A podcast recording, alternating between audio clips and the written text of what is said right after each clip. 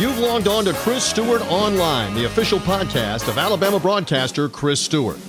This podcast is brought to you by Townsend Honda, Skyland Boulevard in Tuscaloosa, and online at townsend honda dot com. Andrews Sports Medicine, orthopedic care for all in the relentless pursuit of victory over injury. Mobley and Sons, a fine gentleman's clothier in Tuscaloosa. Christopher Mobley, luxury game day apparel redefined. K S Services Heating and Air, Alabama's most trusted heating, cooling, and plumbing company. And by the Alabama Crimson Tide Fan Card, the only prepaid fan card for Alabama fans. Online at my fan card dot com. From the Crimson Tide to Birmingham High School football and everything else in the state of Alabama and sports, it's Chris Stewart Online. Excited to have a couple of great guests on the show this week, an opportunity to hear an interview that we did on the radio show that I co-host with Mike Grace and J D Byers. It's called The Press Box, and play-by-play voice of the fighting Texas Aggies, Andrew Monaco, kind enough to spend a few minutes with us. That, of course, is who Alabama's taking on this weekend, and also a uh, an interview that I did with my broadcast partner, Uh, one of my broadcast partners on the Crimson Tide Sports Network, Rashad Johnson, of course, does a great job roaming the sidelines for us and giving us fantastic perspective, not only from down on the field, but as a guy who has seen the game at the highest level, collegiately, the National Football League, but most importantly, I think for what we do with Crimson Tide Sports Network, he's played, he's worn the Crimson helmet, he did so for Nick Saban. He was a major part, along with John Parker Wilson and those guys who were there when Coach Saban took over, went through the the struggles of the first year, the great success in year two, and even though John Parker and Rashad were gone by year three when the national championship was won, they did such a phenomenal job of laying the foundation for what Alabama is enjoying even still today. So a great appreciation for those guys, and conversation with Rashad is coming up in just a few minutes. But first, the uh, the talk I had with Andrew Monaco as the Tide comes into this matchup in the fourteenth all-time meeting between the two programs. Bama has won eight in a row, fifty-two twenty-four the victory last year in Tuscaloosa. And again, not since Johnny Football was uh, doing some amazing things on the field in Tuscaloosa against Alabama have the Aggies been able to post a victory against the Crimson Tide. Jimbo Fisher, obviously oh and four all-time against Alabama, three of those coming at Texas A and M. You recall the one in his final season at Florida State back in twenty seventeen as well. But a great opportunity to visit with Andrew Monaco about not only the uh, the game itself, but I guess maybe what it means potentially for Texas A and M. Oh, it's... Uh... spectacularly huge. It will be a sold-out Kyle Field on Saturday as top-ranked Alabama comes in. And, uh, yeah, you're right. Uh, Aggies haven't held up their part of the bargain, unfortunately. Thought we could have two undefeated teams uh, and thought we could have two long winning streaks coming into this one. Um, but Alabama's held up its its end of the bargain. Uh, but the Aggies come in three and two and off uh, consecutive S E C losses. They're looking to find their way, and Alabama is not the team that you want. It's not one of those make-right games, that's for sure. But we'll see if they can keep continue to uh, make that progression that they have under Jimbo Fisher now in year four. Yeah, Andrew, it's um, it's the type of deal I think that almost any team would encounter when you when you spend as much time in the in the off season and preseason as you do with a starting quarterback and a clear-cut starter, and then you lose him in game one, anybody's going to be reeling with that, especially when you play in this league. So give us some, some beyond the obvious, give us some tangible things that you point to when you lose a guy like Haynes King at, as the starter. Oh, you know what? Honestly, maybe the biggest thing is the leadership, and that's not a shot at Zach Calzada whatsoever. Haynes King is the, you know, son of a of a Texas high school coach who you know, wins a state championship. There's the yeah. it factor yeah, whatever that may be, the, the it. And, you know, when a team does that, they rally around you in the spring and then they rally around you in the fall. And, yes, it was a competition. Uh, and it's and Jimbo's correct here. It's not like uh, it's not like Zach lost it and Haynes was, you know, the survivor because it was bad. They kind of elevated each other's game. But then Zach had to learn all of that. You know, Zach didn't take a snap last year. That was Haynes King who was the backup to to Kellen Mond. They've both seen how Kellen has been coached, but it's different when you're on that sideline watching Kellen being coached, and then you've got Jimbo behind your right shoulder every day in, in practice asking you why, why, why. Um, Haynes with more of the athleticism, um, and you could have a little bit different play selection uh, for him. Doesn't have the arm of Zach Calzada, has more of the athleticism. Then Zach Calzada, Zach more of the pocket presence, throws the ball probably better than Haynes, although Haynes can throw it. I'm also convinced of this. There is no better position in football than the backup quarterback who never takes a snap, because the moment you take yeah. the snap, the next backup is now the best position to be in. uh, you know, right. For everybody was calling for Zach to be the quarterback here at Texas A and M. Now it's Blake Boast. And now everybody wants to see Blake Boast.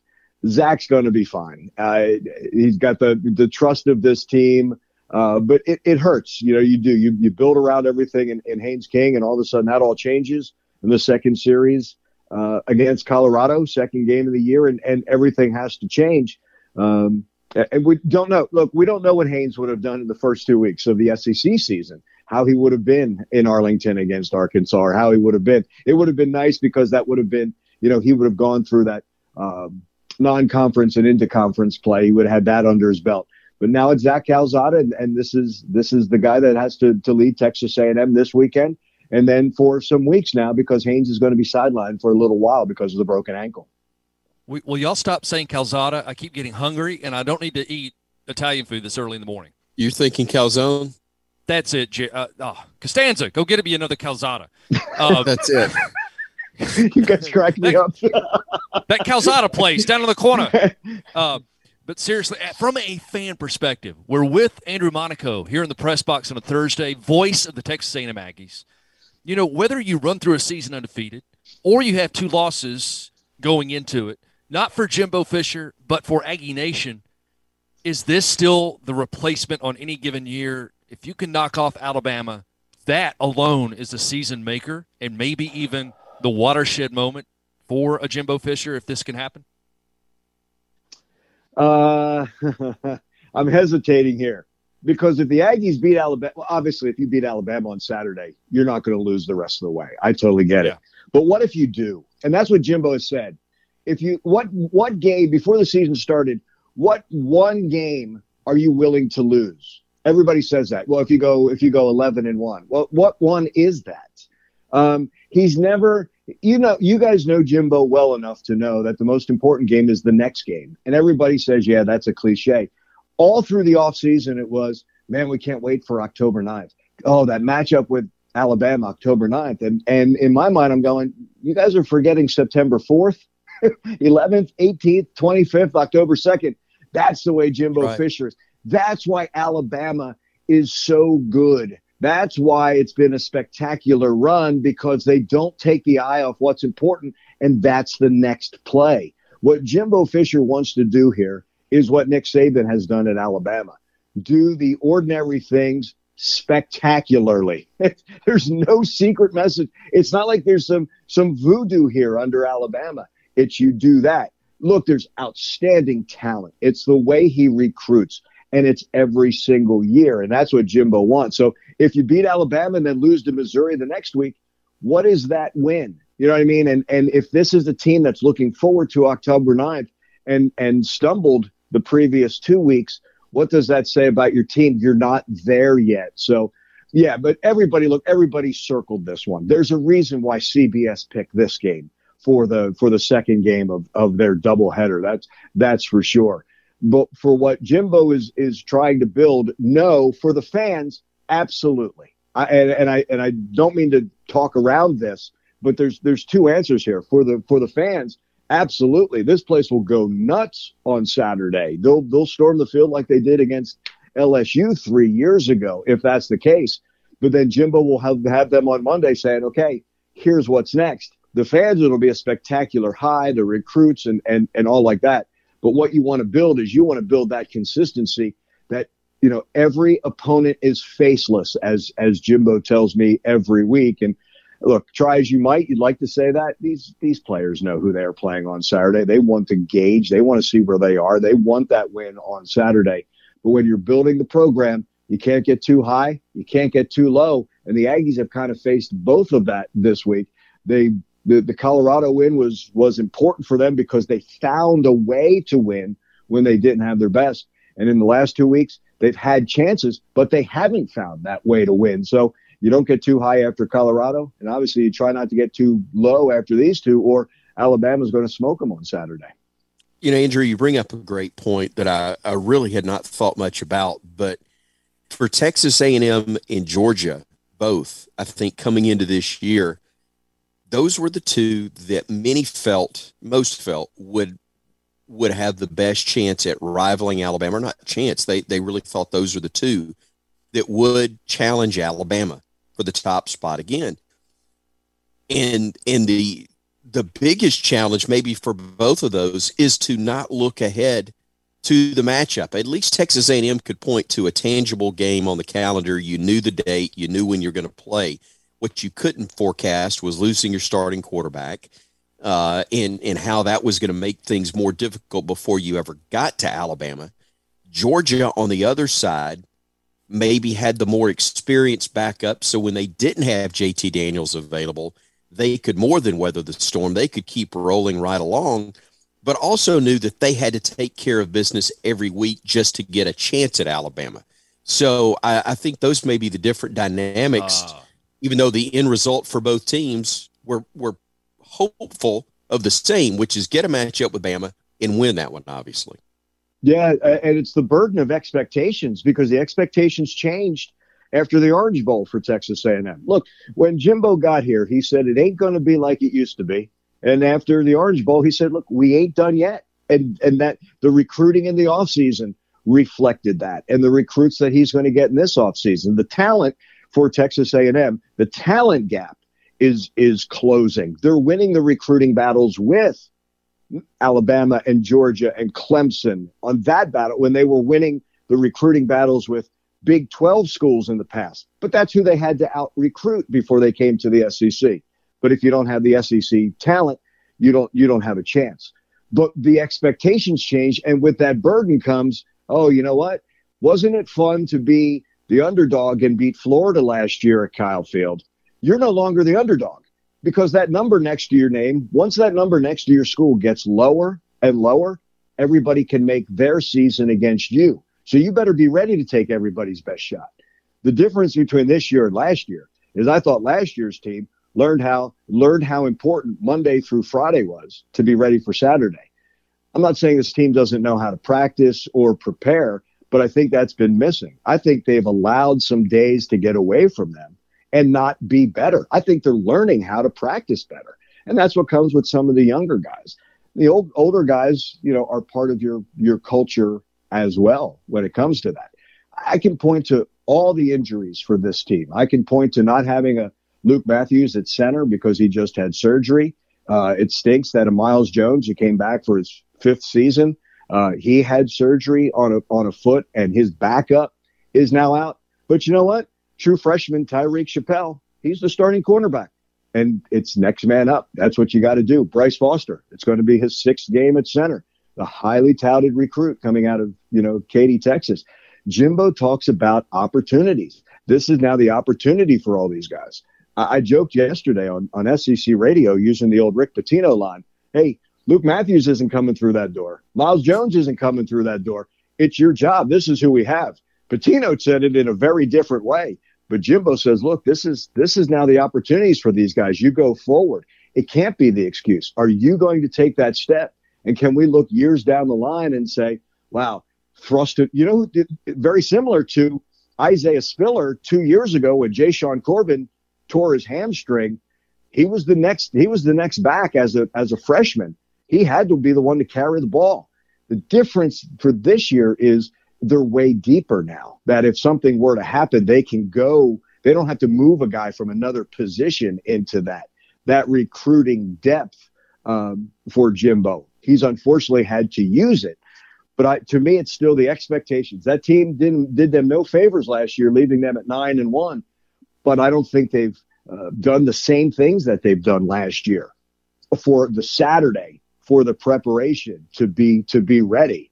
And, t- and sometimes it's they have more talent than they have.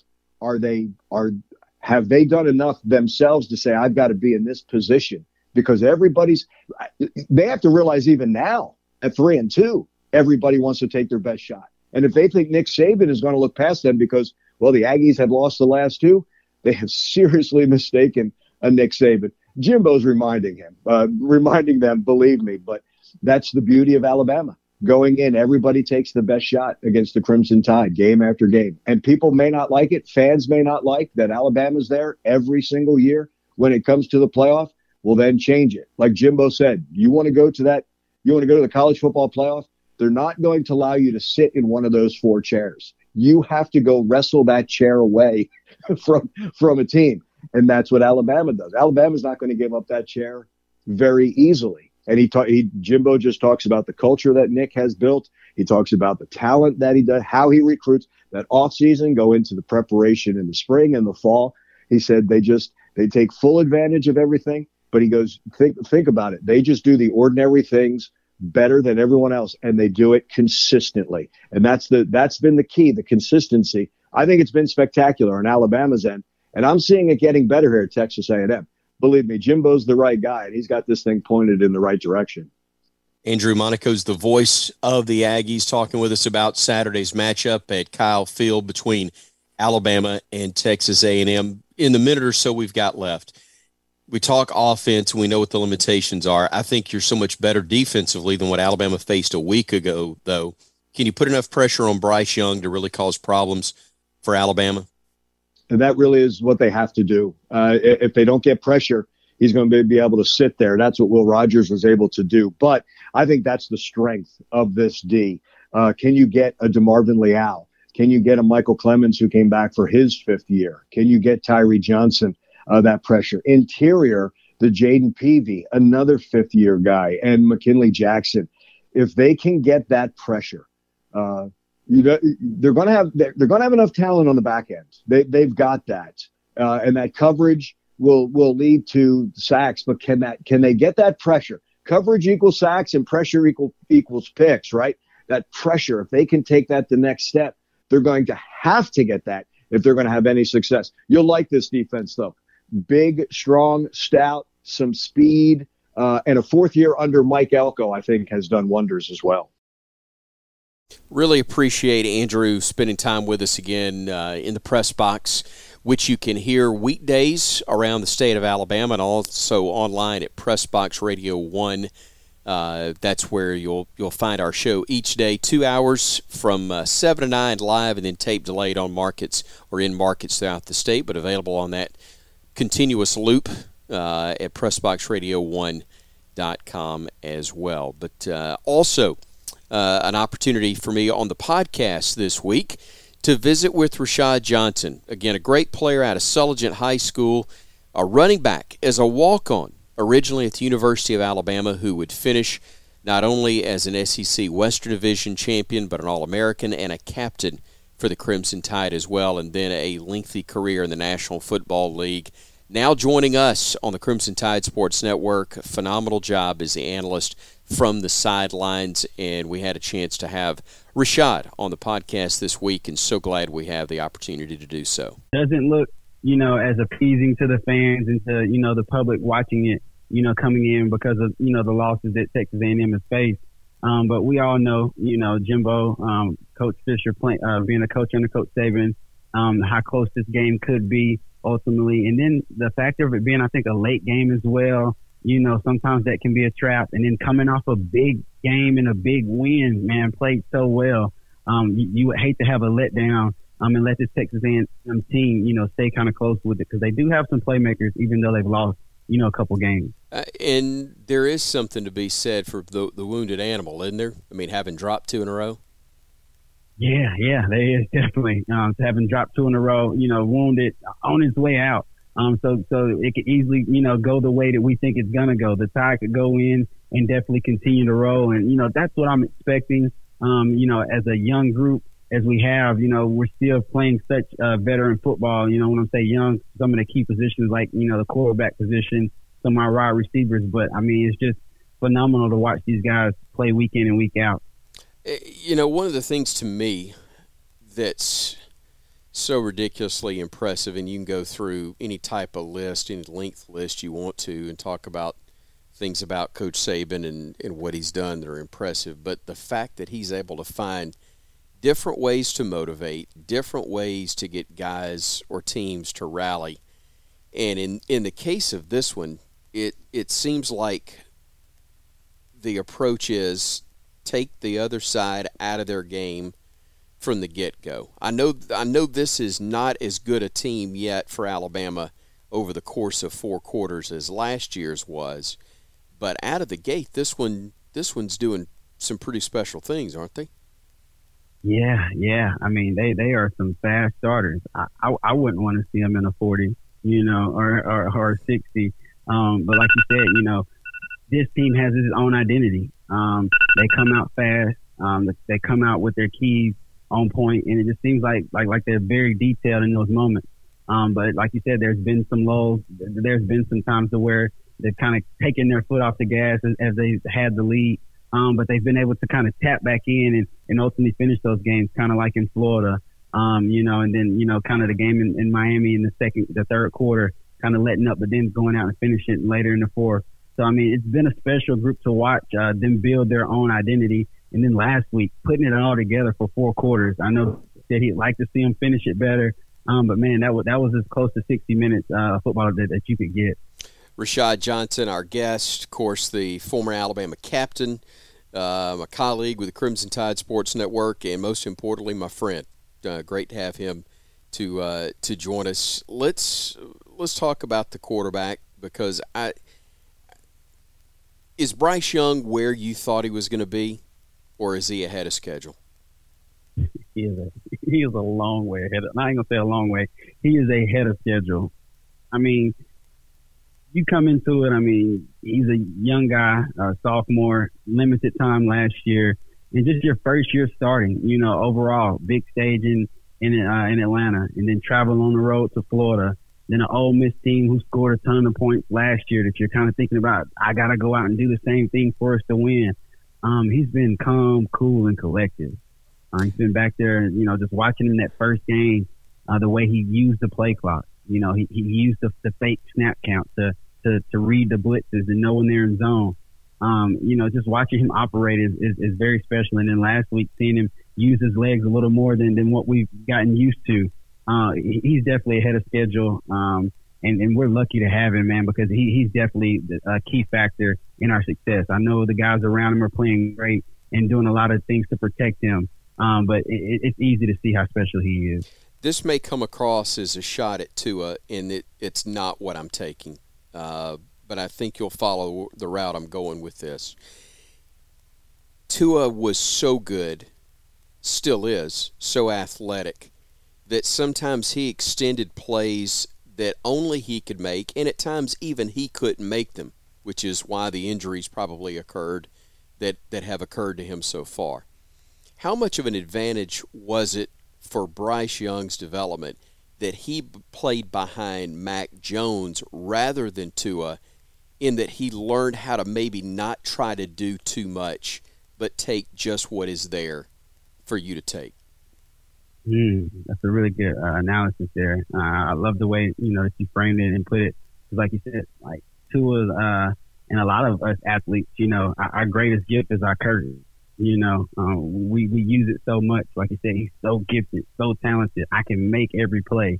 I mean, he, he realistically can. And sometimes uh, that realistically can't happen. Um, so like you said, it, it was a gift and a curse for him. And then like with Bryce's situation, Um, Mac, you know, not as the athleticism um, to scramble out of the pocket, um, but a different gift, you know, a gift of the brain um, that is very special.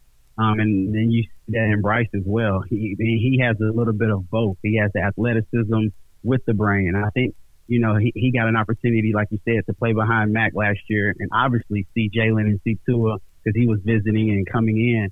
Um, and I'm sure he, he molded and modeled and, and watched those guys as, as any, you know, young quarterback of his caliber had to do to be as special as he is now. Um, and he's taken those from all three of them. Um, and, and like you said, especially with Mac showing you his ability to do it from the pocket, making decisions pre-snap and posting up those safety rotations.